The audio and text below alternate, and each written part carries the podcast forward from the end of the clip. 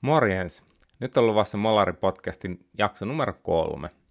Tämä soolojakso oli Janni ei tällä kertaa ole mukana, mutta koettakaa silti kestä. Okei, käydään suoraan asiaan. Eli mitä on kehopositiivisuus? Se on ajattelu, jonka mukaan jokainen on sopivan painoinen, kokoinen tai muuten keholtaan hyvä juuri sellaisena kuin on. Tämä voi kuulostaa äkkiseltä aika hyvältä, koska toki ihmistä olisi hyvä saada olla omanlaisia, miten tykkäävätkään, ja itse tunnostakin usein monenlaista hyötyä. Mutta jos pureudutaan syvemmälle, syvemmälle tähän ajatukseen ja miten sitä käytännössä toteutetaan, niin eihän tämäkään näytä menemään ihan niin kuin ajatusten markkinoilla myydään. Ja heti kättössä joku voi vaikka omista kokemuksistaan käsin tuumia, että hetkinen, silloin kun ei ollut tällaista ylimääräistä 10 kilon mahareppua, niin silloin oli kyllä parempi. Että nythän ei itse asiassa ole yhtään hyvä näin. Ja miestä ei siinä olla kritiikissä aika nafseit tasolla, mutta käydään tämä nyt juurtajaksan läpi. Kehopositiivisuus on osa Vogue tai Voke-aatteiden perhettä, kuten ehkä suomalaiset voisi sanoa. Se on selvästi kytköksissä intersektionaaliseen feminismiin ja muuhun vokettamiseen. Hyvin usein kehopositi- kehopositiivisuusaktivistit ovat samoja ihmisiä kuin noidenkin aktivistit, ja heidän juttunsa noudattelevat samoja ajatusmalleja ja käyttäytymissääntöjä. Se on itsessään valtava rasite aattele, koska nuo säännöt ovat kiltisti sanottuna täysin ristiriitaisia ja neutraalisti sanottuna täysin sekopäisiä. Teemme Annin kanssa intersektionalismista ja vokettamisesta omat jaksonsa kevään aikana, joten en mene niihin kovin syvälle tässä – ja parempi varmaan niin, koska kun tuijottaa pimeyteen, niin pimeässä saattaa tuijottaa takaisin. Okei, eli siis yhteys muihin voke-perheen aatteisiin. Eli kehopositiivisuutta voi luonnehtia jonkinlaiseksi SJV-ilmiöksi, eli tämmöiseksi sosiaalisen oikeudenmukaisuuden taisteluksi, jossa ihmiset laittavat somessa kuvia itsestään ja puhuvat eri mediota edustaville tovereilleen tai mistään mitään tietämättömille toimittajien tallukolle pyrkien vaikuttavan no- normeihin. Tai kuten tässäkin heidän emoaatteensa sanoo, niin rakenteisiin. He haluavat purkaa niin sanottuja etuoikeuksia, joita heidän mielestään laihuus, kuten normaalipainoa nykyisin usein kutsutaan, tuottaa. Eräs itseään vaatimattomasti Suomen ensimmäiseksi feministiseksi Economics brändäävä nainen kertoi parisen viikkoa sitten menaisten haastattelussa, että hänen ulkonäkönsä on itsessään feministien teko. Sillä taloustiedettä ja pitkä edustaa, että valkoinen heteromies. No, en tiedä kuinka kehopositiivinen ihminen hän on, mutta tuo ajatus ulkonäön ja sen esittelyn politisoinnista ja hyveellistämisestä tarttui heti silmään, koska se on niin tyypillistä kehopositiivisille. kehopositiivisille jos jollain on ongelmia painon kanssa, niin tehdään siitä hyve sosiaalisen oikeudenmukaisuuden taistelussa. Tehdään sitä nyt parane itseään vain itse rakkaudesta tai ihailun esitellä. Että hei, look at me. Vaan tehdään siitä jalon taistelun väline. Tapa lyödä lohikäärmeitä. Jos sillä saa herutettua kohdemarkkinoilta sosiaalisia pisteitä ja sitä ihailua kehuja, niin epäilemättä se on vain sivuvaikutus. Kehopositiivisuus on, on tosiaan feministinen aate. Ja varmaan se muutenkin kiinnostaa enemmän naisia. Yhtä kaikki hyvin harvassa ovat sairaaloisen lihavat voimattavista kuvista Instagramissa kehuja saavat miehet. Yhden tapauksen muistan nähneeni, mutta sellaiset ovat kyllä melkoisia kuriositeetteja. On, on, on myös minun mielestä aika turha sanoa, että na, mut kun naisilla on niin kovat ulkonäköpaineet, ajat muuttuvat. Että esim. Tinderi ja vastaan deittipalvelut viitattaisiin, että naiset on tavallaan kriittisempiä. Esim. data Tinderistä ja OK Cupidista paljastaa, että siinä se miehet arvioivat naiset suurin piirtein standardin jakaman näköiselle käyrälle, eli sellaiselle, jossa suuri osa ihmisistä on siinä keskivaiheella ja sitten se käyrän kumpare laskee kohti reunoja – niin naisten mielestä näissä palveluissa vain noin yksi viides miehestä on, on keskivertaisen tai enemmän viehättävä. Se on aika hurjaa. Eli siis toisin sanottuna naisten miestä noin 80 prosenttia miehistä on keskivertoa rumempia, jos vähän kärjistetään, koska onhan, onhan noissakin palvelussa myös niin kuin se muu profiili. Mutta ne on hyvin ulkonäkökeskeisiä palveluita, joita voidaan ehkä tällainen pieni kärjistys nyt suora. Ja ehkä ulkonäkö painaa enemmän miehille no yleisesti ottaen, mutta pointti tässä on se, että nykyaikana kriittisyyttä kyllä löytyy suuntaan jos toiseenkin. Ja tämä ei ole mikä kilpailu uhriutumisessa tai muussakaan, vaikka feministit niin mielellään ajavat miehiä ja naisia vastakkain.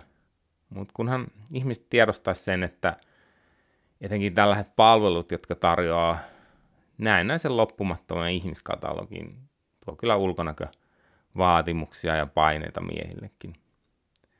Mutta silti miehet harvemmin, harvemmin ahdistuu kansikuvista, jos joku esittelee pumpattua hauistaan tai siitä, miten joku on kovassa Instagram-kondiksessa.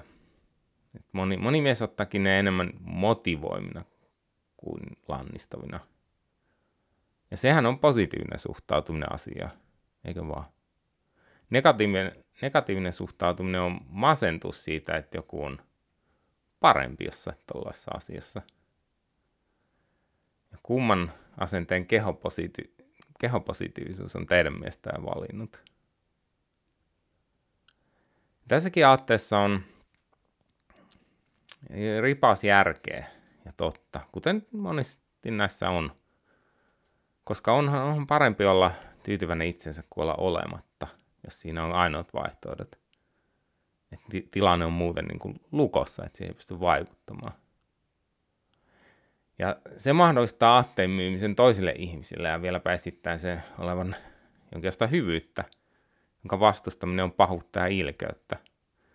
Koska tästä lähtöasetelmasta saadaan luotua tietyissä henkissä piireissä toimivaa olkiukko, jossa toiset mukaan vastustaisivat muiden oikeutta olla lihavia. Esim. kun itse taannoin Twitterissä täysin asiallisesti kirjoitin, miksi pidä kehopositiivisuusaatetta hyvänä ideana – vaan karhun palveluksena ihmisille, niin tämä useampikin aktivisti käänsi muotoa, jossa minä kuulemma vihaan lihavia. En tosin sanonut sanallakaan mitään ikävällä lihavista, enkä edes saa aivoja niin käännettyä sellaiseen asentoon, jossa ymmärtäisin, miten ihmeessä voisi edes teoriassa vihata lihavia. Mutta totuus ei ole koskaan ollut vokepiireissä mikä hyvä. Ja sen takia moni ei koskekaan tähän aiheeseen pitkällä tikullakaan kehopositiivisessa, kehopositiivisuudessa oikein erityisesti korostuvat monet vokeetuksen ikävät piirteet. Varmaan siksi, koska paino- ja ulkonäköön liittyvät asiat ovat moniin niin henkilökohtaisesti kipeitä pisteitä. Et kun sellaiseen tökkää, niin monella ajattelu loppuu ja tunteet ottavat vallan. Mutta asia kuitenkin pitää tökkiä, koska onhan, tai jos siinä on mätää, niin vaikka joku ottaisi se henkilökohtaisesti, niin sellaisen omiin tunteisiin vetoamisella voisi ottaa haltuunsa tai lopettaa keskustelun kaikille kuuluvasta asiasta ja ilmiöstä, eikä sen oikein kuulosta minun korvini oikealta ratkaisulta eikä reilulta. Et ei, eihän asian käsittely tarkoita haluloukata jotain ihmistä – vaan loukkaantuminen on aika lailla oma päätös ja jokaisen omalla vastuulla, jos kukaan ei ole henkilökohtaisesti luonnehtunut juuri tätä kyseistä loukkaantujaa. Useimmat ihmeet ovat sitä paitsi itsekin tuskailleet enemmän tai vähemmän painonsa kanssa elämänsä aikana. Ei siinäkin mielessä tämä aihe kuulu yhtä lailla muu, muu, muuallekin kuin aktivistien yksityiseen omistukseen, jonka käsittelyn säännöt ja sallittuja ajatusten rajat he sitten määräävät. Helposti ihmisten persoonia aletaan siis valheasti leimata sitä kautta luoda sosiaalista pelotetta. Tarkoituksena nimenomaan se keskustelu omiminen ja hiljentäminen toisten osalta. Sellainen jo aina soittaa minun hälytyskellojani. Että jos asia vilpitää kaikin puolin kohdallaan, miksi sitä ei saisi puhua – että jos painostetaan yksimielisyyteen, niin se vähän vihjaa, että asia ei ehkä seiso omilla jaloilla. Että sitä sietää katsoa silloin entistäkin tarkemmin. Okei, mitä kehopositiivisuus siis käytännössä tarkoittaa ja mitä valuvikoja siinä on? Hyvin usein kehopositiivisuuteen kuuluu ylipainon terveydestä riskien vähättely. Toki aktivistit usein kiistävät tämän, mutta turhaa räpiköidä, kun itse aatteen määrittelyssä asettaa itsensä satimeen. Jos jokainen on ihan yhtä hyvä, minkä paino saa vain, niin silloin mikä tahansa paino on yhtä hyvä kuin toinen paino. Ei se muuta olisi mahdollista. Jos jokin paino on toista huonompi, niin silloin ihminen ei ole yhtä hyvä siinä painossa kuin olisi jossain toisessa painossa.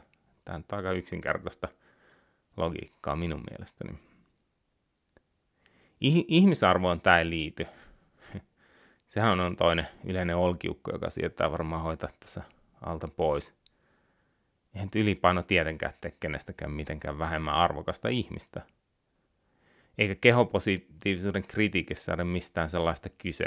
Mutta sellaisena se yritetään kuitenkin esittää, koska hyvä versus paha asetelman luominen on eduksi ihmiselle, jolla ei kunnon argumentteja itse asiasta.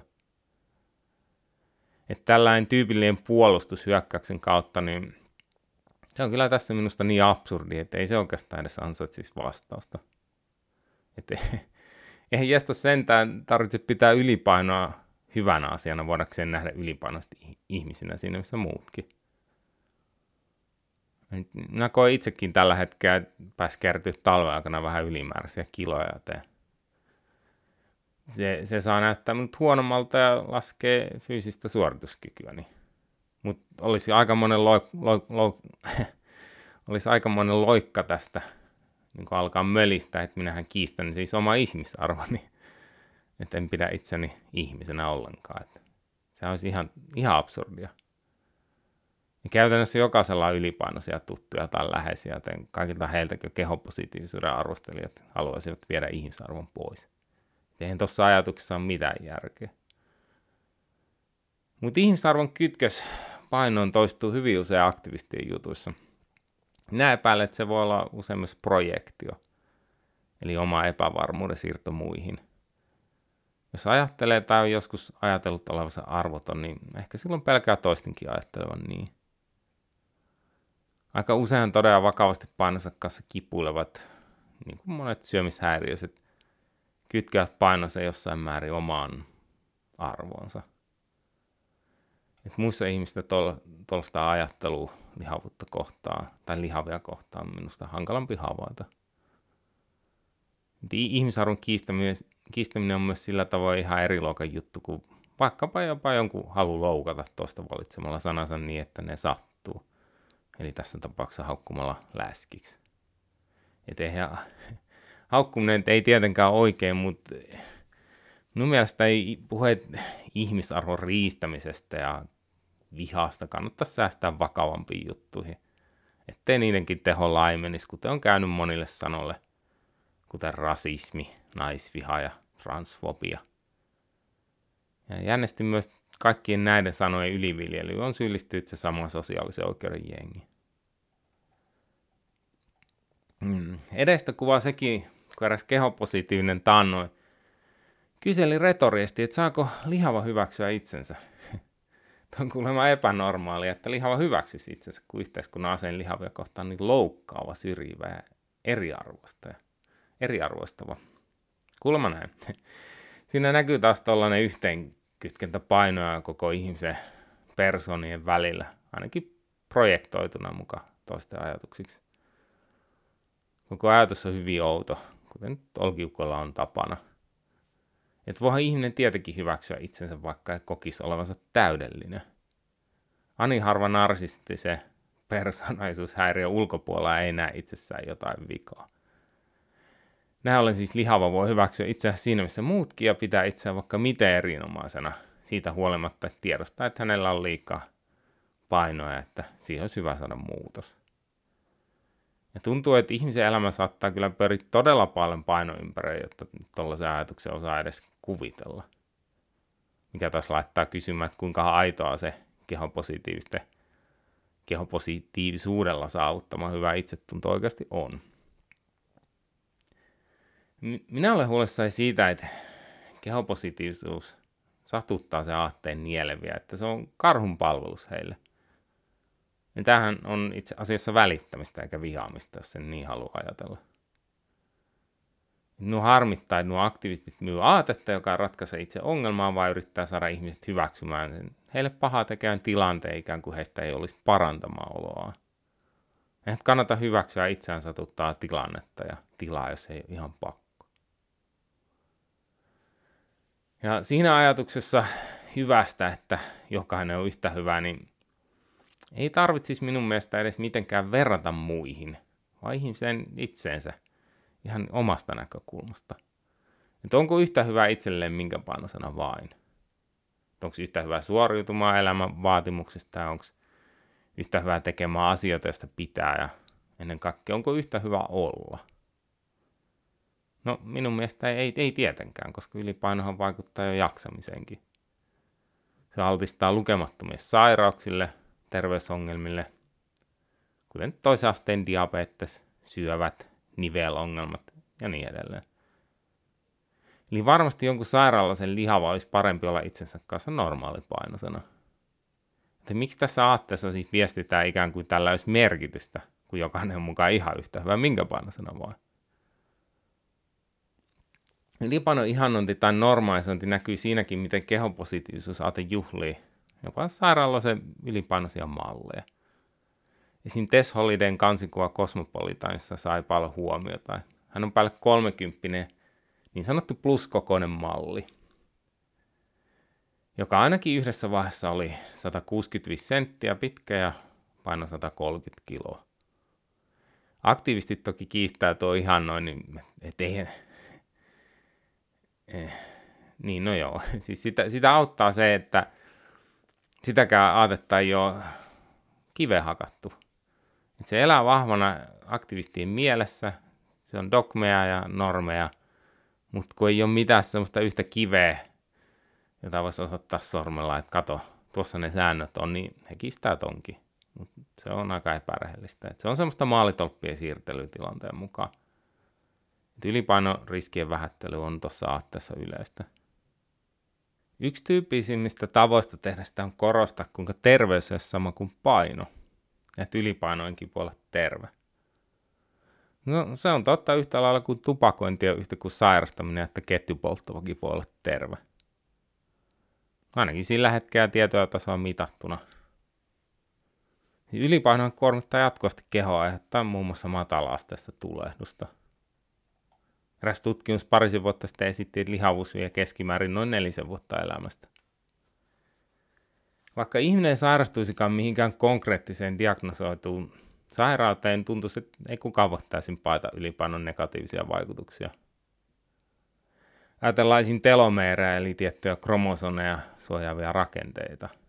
Niiden lyhentyminen korreloi eliniän lyhenemisen kanssa. Ja lihavuus taas korreloi niiden lyhenemisen kanssa. Eli terveyttäkin voidaan ajatella monella eri tasolla, että on konkretisoituneita sairauksia ja toisaalta jotain taustalla kehoon nakertavaa, joka muun muassa vie ennenaikaiseen hautaan mutta sille ei anneta minkään sairauden nimeä. Hautakivessä ei lue killed by fat. Lihavuus on noista vähintään jompaan kumpaa, koska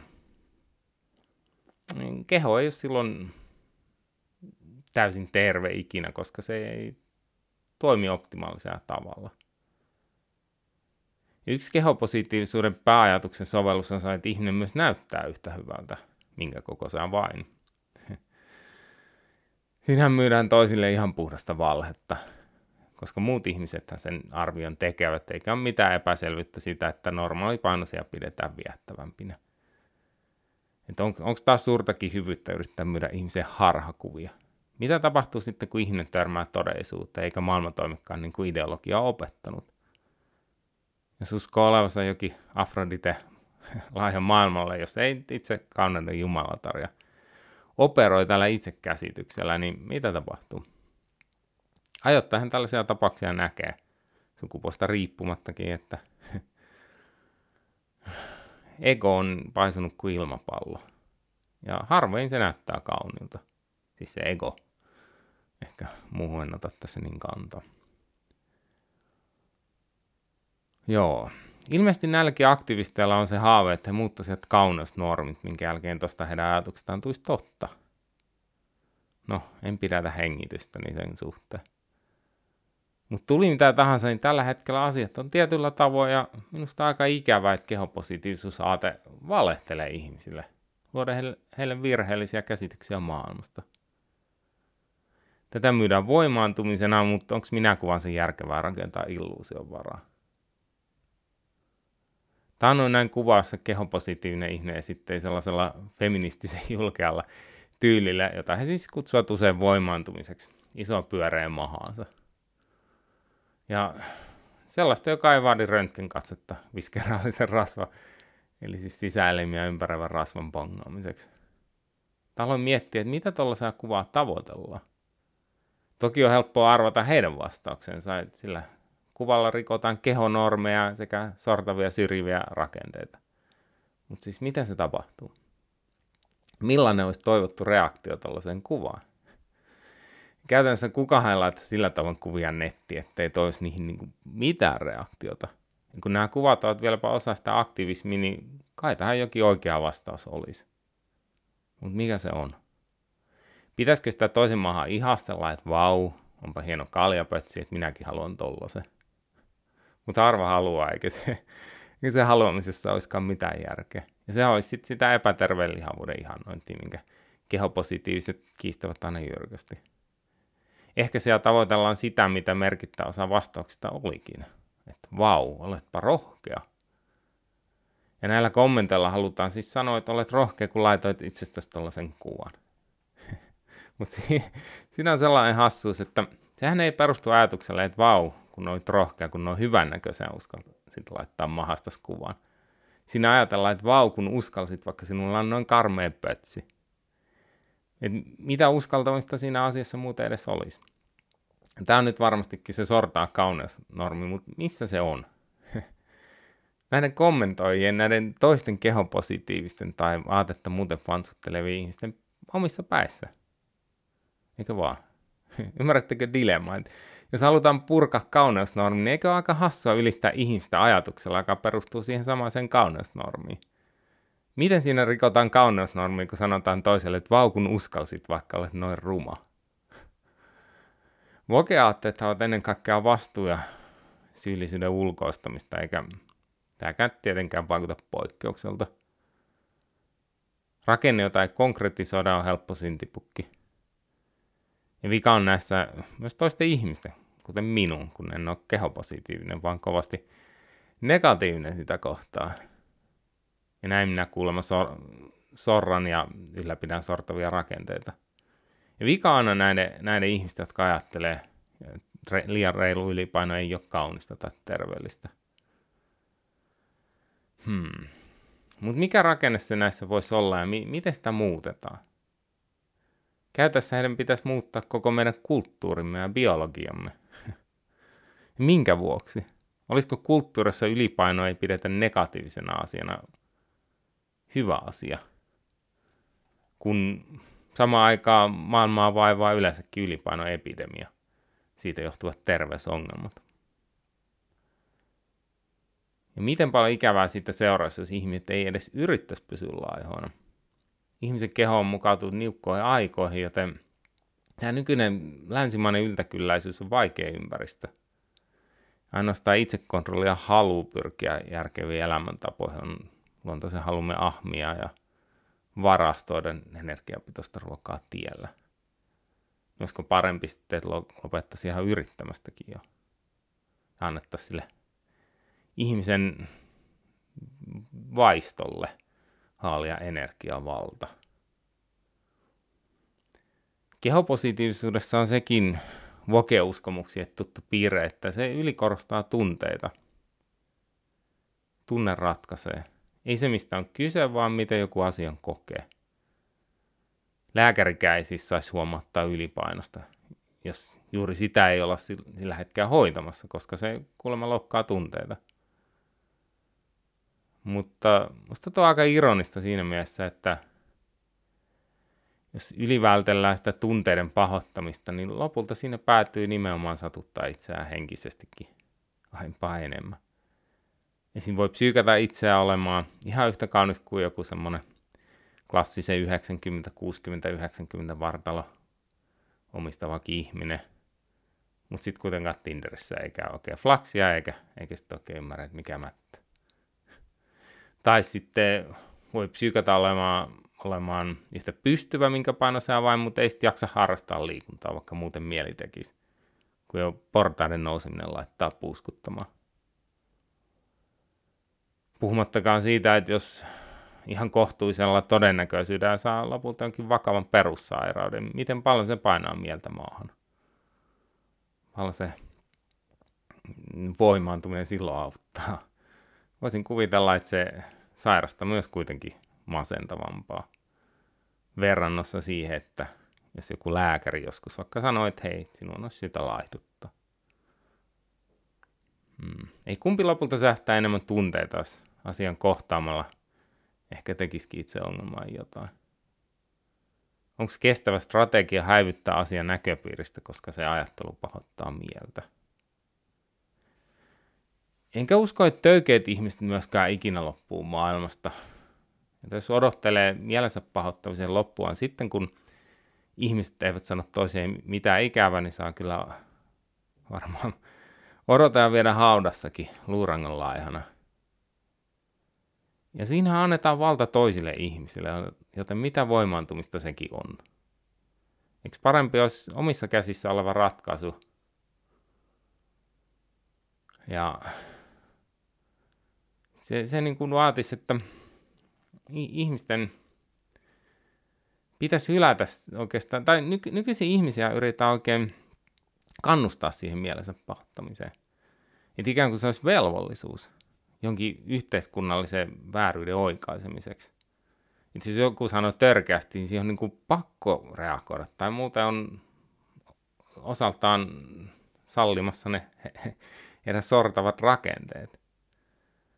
Ja to, tosiaan niin kuin oikein kannustetaan, että loukkaannut mahdollisimman kova äänesti mahdollisimman pienestä. Mutta muita on tosi vaikea paimentaa, kun taas omiin tunteisiinsa voi usein vaikuttaa niin voisi vaihtoehtoisesti yrittää rakentaa oikeasti vahvaa itseluottamista. Ja tämä ei tarkoita, että minkälainen haukkuminen olisi oikein, mutta tämä tarkoittaa sitä, että, että yrittäisi olla välittämättä. Siis silti voi puuttua ja yrittää vähentää kaikenlaista haukkumista, mutta ei sen lisäksi tarvitse semmoista kulttuuria, jossa niin kuin kannustetaan ihmisiä pahoittaa mielensä niin kuin tekee hirmu iso asia jostain pienestä jonkun ikävästä tokasusta. Että eikö voisi olla molemmat, että yritetään vähentää sitä haukkumista ja sitten toisaalta taas olla välittämättä, jos joku siihen sortuu ja kun joku siihen sortuu. No, yksi kehopositiivisuuden peruspilareista on sanoa, että kun hyväksyy itsensä, niin se auttaa laihtumaan. Se on teknisesti mahdollista, jos joku söi itse innohansa, mutta yleisesti ottaen se on aika ristiriitainen konsepti. että ihmiset alkaisi tehdä työtä laihtumisensa eteen ja elintapojensa muuttamiseksi, jos ei koe siihen tarvetta. Kun nykypainossakin kerta on ihan täsmälleen yhtä hyvä kuin muutenkin. Et missä siinä olisi silloin se motivaatio muutokseen? Et miten tyytyväisyys siihen olotilansa voisi olla motivaatio muutokseen? Minusta se ei tunnu kovin uskottavalta. Jos tämä olisi niin kuningatar-idea, niin emmekö olisi jo nähnyt huomattavan joukon tällä metodilla normaalipainoon laihtuneita ja siinä myös pysyviä ihmisiä. Väitän, että anekdootitkin on tässä kyllä aika harvassa. Ja enemmänkin minusta aatteen todellista luonnetta kuvaa se, kun esim. tunnettu laulajatar Adele laihtuu 100, 100 paunaa. Yksi paunahan on 0,4536 kiloa, niin se tekee noin 45 kiloa. Ja tämähän varmasti sai kehopositiivisuudet iloitsemaan, eikö vaan? Jee, jee, tämä itsensä rakastaminenhan toimii. Hyvä Adele. No ei, kun sieltä yhteisöstä alkoi kuulua huomattavia määriä paheksuntaa, jossa nyt esitettiin, että Adele petti heidät, kun hän sopeutuu kauneusnormeihin – hän myi sielunsa laihuuden ihannoinnille, kun hänestä tuli itsestään laihempi. Ja aiemmin he saattavat katsoa Adele ja hänen samaistua, että kas, siinäpä menestyvä kehopositiivinen, mutta nyt hän ei enää ollutkaan yksi heistä. No tuo on tyypistä vokeaatterin tribalismia. Et se, on, se on jatkuvaa me versus muut peliä. Identiteettiryhmäpeliä. En tietenkään voi tietää, miten moni kehopositiivinen oli ilossa ja miten moni surussa, mutta jotain autoa tuossa toussa on, kun Atteen piirissä pettymys tuolla se oli niin laaja ja sitä perusteltiin se Atteen oppirakennelmilla. Minä väitän, että se lähtee suuresta kateudesta, kun joku ns. omista onnistuu nousemaan ylöspäin. Se herättää ihmistä halu vetää toinen takaisin mutaa, takaisin muiden joukkoon. Ja se johtunee siitä, että kun toisen onnistuminen on kipeä muistutus siitä, mitä itse pitäisi tehdä, mutta ei jostain syystä saa tehtyä. Tämä on niin usein niin laajasti ihmiskunnassa nähty juttu, että miksei sitten tässäkin. Ainakin musta sopii kuin munkki naamaan. Otan toisen esimerkin. Mites tämä? Herättääkö tämä tässä epäilyksiä, että kateus voisi näytellä näissä asioissa jotain roolia? Eräs, eräs suomalainen somessa vaikuttava kehopositiivisuusihminen noin komensi, että niin sanottujen fitness-vaikuttajien pitäisi lakata postaamasta kuvia siitä, mitä heidän kehonsa näyttävät. Et kuulemma jos edistetään fittinä olemista, niin silloin on kyse estetiikasta. Eikö tämä aika erikoinen asenne? Siis kun jokaisen kehon sellaisena yhtä hyvää ja siitä saa olla ylpeä, niin timmi ja fitti ihminen ei kuitenkaan saisi sitä esitellä. Samaan aikaan sellaista, jolla on paljon kehoa, siis tosi paljon kehoa, josta olla positiivinen. Kuvia ylistetään ja pidetään voimauttamina. Eikö tuossa siis esitetä, että jonkun timimmin keho onkin kuitenkin vääränlainen? Jokainen saa olla omanlaisia ylpeä siitä, mutta kunhan ei ole treenattu ja hyvän näkö. Silloin ei saa tehdä niin. Reilu peli ja samat säännöt taas kaikille, eikö vaan? Uhu. No, jokainen voi toki lakasta ongelmansa mato alle ja kieltäytyy ajattelemasta niitä, mutta silloin mennään ihan liian pitkälle, kun syyllistetään toisia siitä, että he olemassaololla ja oma elämänsä elämisellään muistuttaa jotain toista asiasta, jota he eivät haluaisi muistaa. Tämä minun mielestä epätee aika laajaltikin elämässä. Intersektionaalistien puolen kehopositiivisuudesta puhuu valtarakenteesta etuoikeuksista. Kehopositiivisuus esittää, että sutjakkuus on etuoikeus. Huhhuh. Hesarinkin ikään kuin faktana julkaisema niin sanottu etuoikeuskehä esitti laihuuden oleva etuoikeus. Ikään kuin se annettaisiin jostain perintönä, eikä se vaatisi useimmilta työtä se eteen. Onko siis palkka tehdystä työstä etuoikeus, kun joku, joka sitä työtä tee, ei saa sellaista palkkaa? Musta näissä näkyy niin selvästi postmodernin feminismin marksilainen tausta. Miten ansionsa mukaan saaminen on etuoikeus? Minäkin olen itse useita kertoja elämässä ei vähentää läskieni määrää ja se on aina vaatinut hyvin paljon vaivan näköä. Henkistä ja fyysistä energiaa. Aina se on vaatinut ainakin jonkin verran vaivan näköä. Ikinä se ei tullut ilmaiseksi. Siinäkin mielessä tympäsee kyllä kuunnella, kuinka joku aktiivisesti kertoo minua oleva etuoikeutettu. Hän ei ole viettänyt päivittää esim. kolmeen tuntiin fillarin päällä nälkäisenä sateessa polkien. Et ikään kuin tuon työn tehneiden, ja useimmilla se on elämän mittaan savotta, pitäisi niinku tuntea jotain syyllisyyttä tästä muka etuoikeudesta. Onnella otsa.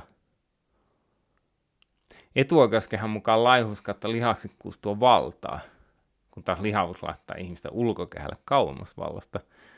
No, tämä on taas malliesimerkki siitä, miten uusmarksilaita aatteet vääristää totuuden palasen. Tietenkin lihaksikkuus ja suttekkuus tuottaa esim. seksuaalista valtaa. Ne tuo enemmän ihailua ja tekee ihmisistä enemmän toista halun kohteita – Sivumennen sanoi muissa yhteyksissä tuota halun kohteena olevista feministit kutsuvat uhriasemaksi, jossa ihminen eli nainen on toisten eli miesten sortavan katseen alla. Mut joo, totta kai hyvästä kropasta etu monessa ihmisten välissä kanssakäymisessä. Mutta se ei kuitenkaan tee sitä etuoikeutta kuin Ani harvoit geeni ihmeelle, koska hyvä kroppa ei synny taas säily itsestään, vaan siihen sijoitetun työn kautta geeni-ihmekin joutuu katsomaan, mitä suunsa laittaa, koska mitkään geenit ei kumoa energian säilymisen lakia. Hmm. Mutta joo, äskeinen ajatukseni omasta ajoittaista tyytymättömyydestä saattoi toki olla lihavuusfobiaa, koska eräskin kehopositiivinen somehahmo julisti jokin aika sitten, että jos tunnet itsesi lihavaksi, kun et oikeasti ole lihava, se on lihava foobista kieltä, joka vähättelee oikeasti lihavia ihmisten päivittäisiä haasteita. Huomatkaa, että jo tunteminen riittää tuo. Väärin tunnettu. Samaan aikaan tietenkään kenenkään tunteita kokemuksia ei saa vähätellä, jokaisen kokemus on oikea ja niin edelleen. Mutta sitten tässä se on väärin tunnettu. Et normipäivä voke maailmassa, että se on jatkuvaa ristiriitaa. Jotenkin hassusti asiat aina ratkee silleen heidän eduksi. Et he on, he on niin kuin aina oikealla puolella muut väärällä puolella, jopa tunteessaan itsestään. Sivuhuomiona sanoin käyttökin on muuttunut sitten minun lapsuuteni. Et nykyisin laihuudella tarkoittaa usein normaalipainoa tai ihannepainoa, kun taas ennen se paljon useammin viittasi alipainoa. Sanalla on minusta nykyisin, ja sanalla oli, oli negatiivinen sointi, mutta nyt laihuus on vähän niin kuin muuttunut enemmän ihannepaino synonyymiksi, mikä tietysti kuvastaa aikaamme, kun aika moni on aika ylipainoin. Hmm. 6.5. on sellainen älä laihduta päivä, jonka tarkoituksena oli kyseenalaistaa laihduttaminen automaattisena terveystekona ja haastaa arvostamaan kehon upeaa monimuotoisuutta kapeiden kehoihanteiden sijaan. Ja syömishäiriöliitto asian noin, noin ilmas. Yksi teeseistä oli, älä laihduta, saatat laihtua. Tuossa taas näkyy se, että yritetäänkö lihavuutta normalisoida vai ei. Ei liikalihavuudessa ole mitään upeutta. Sellainen tapauksessa laihduttaminen on terveysteko. Ja ymmärrän, mistä toi lähtee syömishäiriöliitolla.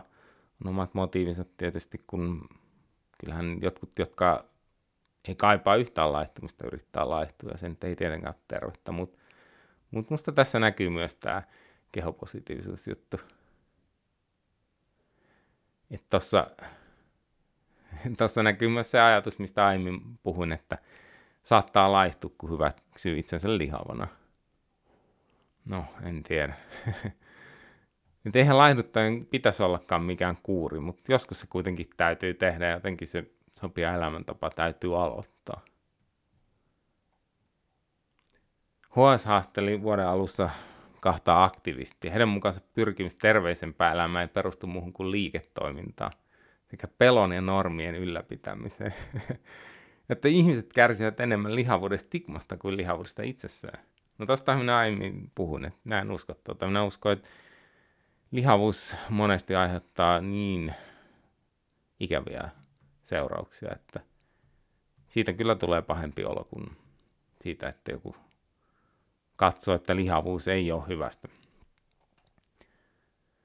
No siinä jutussa väitettiin, että lihavuusaktivistit turhautuivat, kun kehopositiivisesta kerrotaan mediassa taas virheistä tietoa ja lietsotaan läskifobiaa. Huomatkaa sana fobia, se on nykyisin aika trendikästä. Ensinnäkin olisi kiva nähdä, kuinka monessa jutussa tuotakin aatetta kohtaa oltu mitenkään kriittisiä. Yleensä toimittajat vain ihan suoraan toistaa ne aktivistien ajatukset, kysymättä edes mitään hankalia kysymyksiä heiltä. Esimerkiksi Helsingin Sanomat on tupannut tällaisia juttuja pitkään ulos haastamatta mitenkään noita teeseen.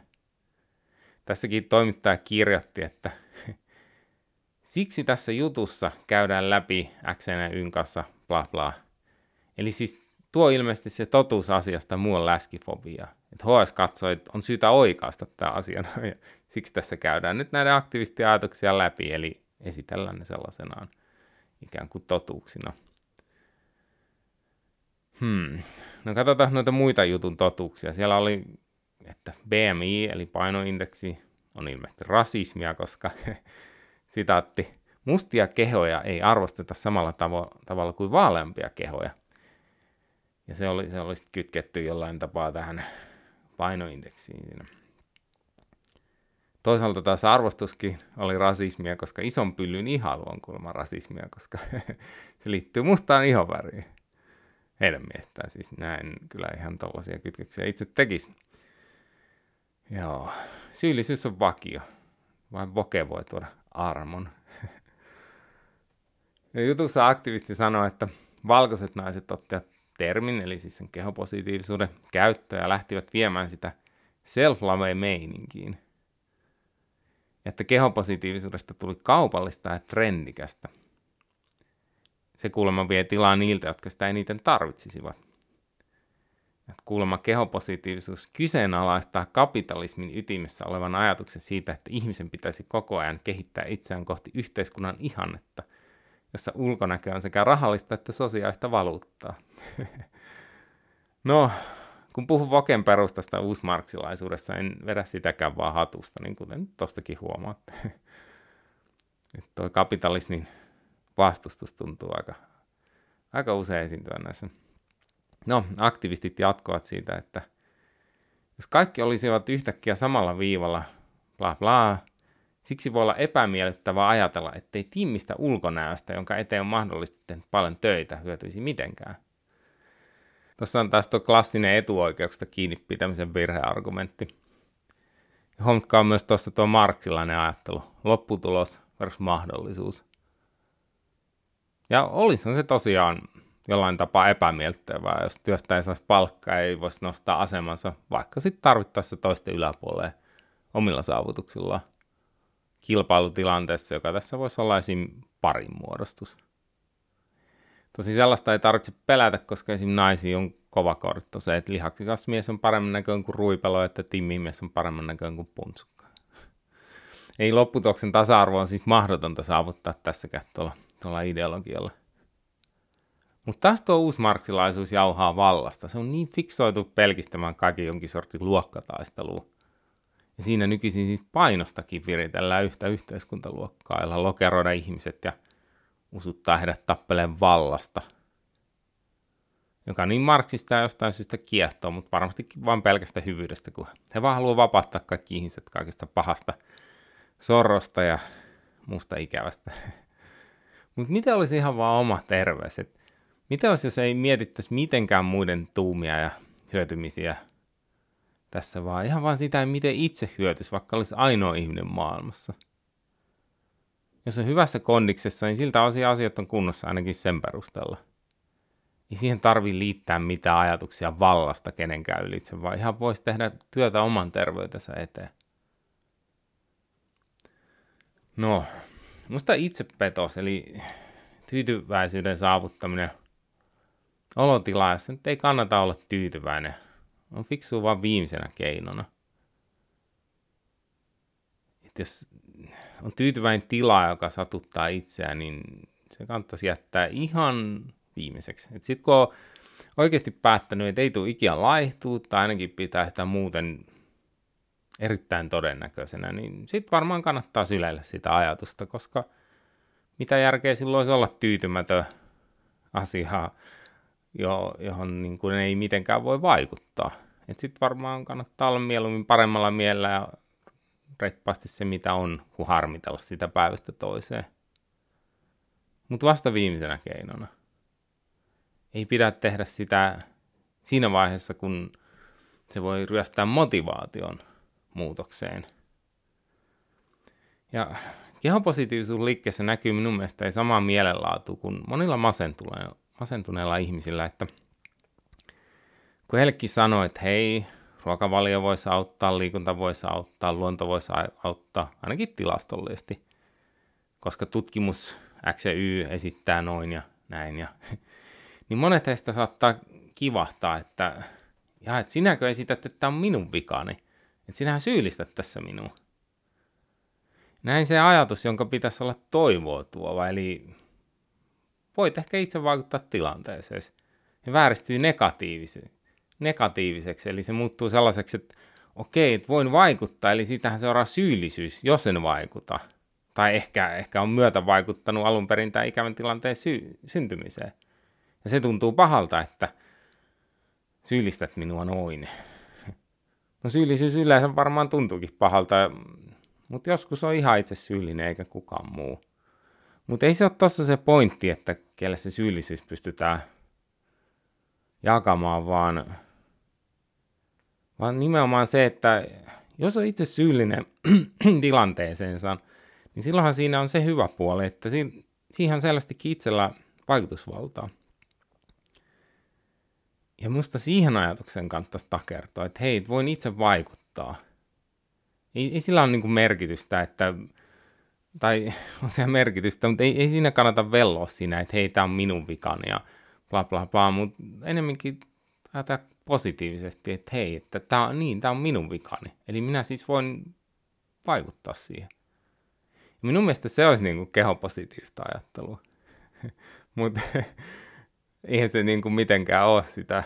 Se on ihan päinvastaista sille, mitä tuo itse kehopositiivisuus nimellä kulkee aate esittää. Ei siinä myydä ihmisille uskoa ja toivoa, vaan päinvastoin sanotaan, että tyydy siihen, mitä olet ja älä edes haaveile paremmasta, että ei ole mitään syytä. Jokainen voi miettiä, että mitä kenenkin on järkevää tehdä. Että. No. Mutta mitä koko asia muille edes kuuluu? Ei se yksilötasolla oikeastaan kuulukaan. En minäkään pidä tapana kommentoida toisten lihavuutta. Jos vaikka näen jonkun lihavan punnertavan salilla tai hölköttelevän tiellä, niin mä hymyilen sisäisesti, mutta en sitäkään millään tapaa ivalleesti, koska musta on vaan hienoa, että ihmeet ei luovuta liikkumisen suhteen, vaikka ylipaino tekeekin sitä monelle vaikeampaa. Ja sehän se vasta sisu vaatiikin. Ja sitä uskoo siihen, että pystyy vaikuttaa, pystyy muuttaa sen tilanteen. Eikä minulla ole näille ihmisille mitään muuta kuin tsemppiajatuksia. Musta on hienoa, että he yrittää. Eikä minulla tietenkään ole mitään lihavia vastaan. Siis koko ajatuskin on ihan täysin absurdi. Ei ole minun asiani, vaan joku on. Mutta ei siitä seuraa, että minun pitäisi ylentää lihavuus kenenkään olotilaan toivottavaksi. Minun mielestä ei, siis totta kai ihmisten kannattaisi pyrkiä sitä pois, mutta ei minun takia, niin vaan ihan itsensä takia. Niin jos ajatellaan tätä kuitenkin vokeahteiden valta-asemafiksaation kannalta, niin minunhan kannattaisi olla tyytyväinen ihmisten lihavuuteen, koska se saa minut verrannassa näyttää paremmalta. Et sitä kautta ajateltua minun pitäisi toivoa tällaisen asetelman jatkumista. Mutta vokettajien miestä niin heidän ajatettaan kritisoivana, vaan haluan pitää kiinni vallastani. Kun he näkee sen asian sen siltä kantilta, että minä pidän kiinni kapeista kauneusnormeista, jotka nyt muuten varmaan ihan minä hetkenä tahansa sortusivat. Any minute now, any minute now. Joo. Näin on syvästi tätä kehopositiivisuusaatetta, koska minusta se on kaikkea muuta kuin positiivisuutta keho temppeliä kohtaan. Ihmisen keho vaatii huolenpitoa, joten on täysin kummallista, että se laiminlyönti, laiminlyöntiä kutsutaan positiivisuudeksi. Ja sitten minusta koko aate tekee ihmisille karhun palvelusta. Juuri niille ihmisille, joita se väittää auttavansa. Ja tämäkin on minun mielestä tyypillinen vokeaattorin piirre. Se syöttää ihmisiä ajatuksia, ajatusten roskaruokaa terveellisyydestä ja viehättävyydestä ja tuhoaa sillä itsepetoksella motivaatiota monille tarpeelliseen muutokseen. Minun mielestä ihmisistä on enempää. Ani harvaan tuomittu lihavuuteen. Joten ei kannata luovuttaa, vaan löytää sellaiset terveelliset elämäntavat, joita pystyy itse myös noudattamaan. Eikä verrata muihin ja niinkään katsoa, mikä muilla toimii, vaan mikä itsellä toimii. asettaa semmoiset realistiset tavoitteet. Ja... Mutta joo, mä uskon, että ihmistä on enempää. Ja sen lisäksi tälläkin aatteella on myös hyvin konkreettinen, konkreettinen kaikille kuuluva ulottuvuus. Ylipaino on myös yhteiskunnallinen ongelma. Et sehän maksaa miljardeja, miljardeja vuosittain. Siis pelkän kakkostyypin diabeteksen, joka on erittäin suurta osin ylipainosta aiheutuva ongelma, arvioidaan tuottavan vuosittain jopa 6 miljardin euron kustannukset, josta suuri osa on tuottavuuskustannuksia niin hirvittää ajatellakaan, mitä lihavuus kaikkinensa maksaa, siis huomioiden kaikki sairaudet, joita se aiheuttaa. Nyt on vain yksi, joka on hyvin vahvasti kytköksissä siihen. Mutta jos tähän kaikkia, niin se, huhu, se summa on ihan valtava. Ja sillä on merkitystä, kun, raja, kun raha on rajallinen määrä jaettavaksi erinäisiin juttuihin. Että voisin tuon varmaan käyttää johonkin muuallekin, jos se olisi mahdollista. Eli Hmm. ei se ole mikään yhdentekevä asia, eikä pelkästään yks, ilmiönä ei ole pelkästään yksityisasia, vaan ilmiönä siitä kyllä saa muutkin käsitellä kuin lihavat. Luonnollisesti kannattaa välttää henkilökohtaisuuksiin menemistä, eikä, eikä silleen kannata syytellä ketään yksittäistä lihavaa, eihän se siinä ole järkeä. Mutta, mutta kuitenkin on täysin oikeutettu arvostaa lihavuuden seurauksia vähättelevää aatetta. Se on oikeutettu taloudellisesti, se on oikeutettu yhteiskunnallisesti ja se on oikeutettu myös inhimillisesti, koska – voidaan argumentoida, että se aate tekee vain itse, itse ihmisille pahaa, niille ihmisille, joita se väittää edustavansa ja auttavansa. Ja minä sanonkin, että kehopositiivisuus on sangen negatiivinen aate. Okei. Ei mulla oikeastaan muuta tästä asiasta tähän, tähän tämä ollut. Kiitos, jos jaksoit kuunnella ja palataan sitten uuden jakson merkeissä. Ja Annikin on varmaan toivottavasti jo, tai onkin, onkin jo ensi jakson mukana taas, että ei tarvi tuskastua pelkästään, tai tuskastua tähän minun ääneni. Anni ääneen ei tuskastukaan. Okei, okay. moi.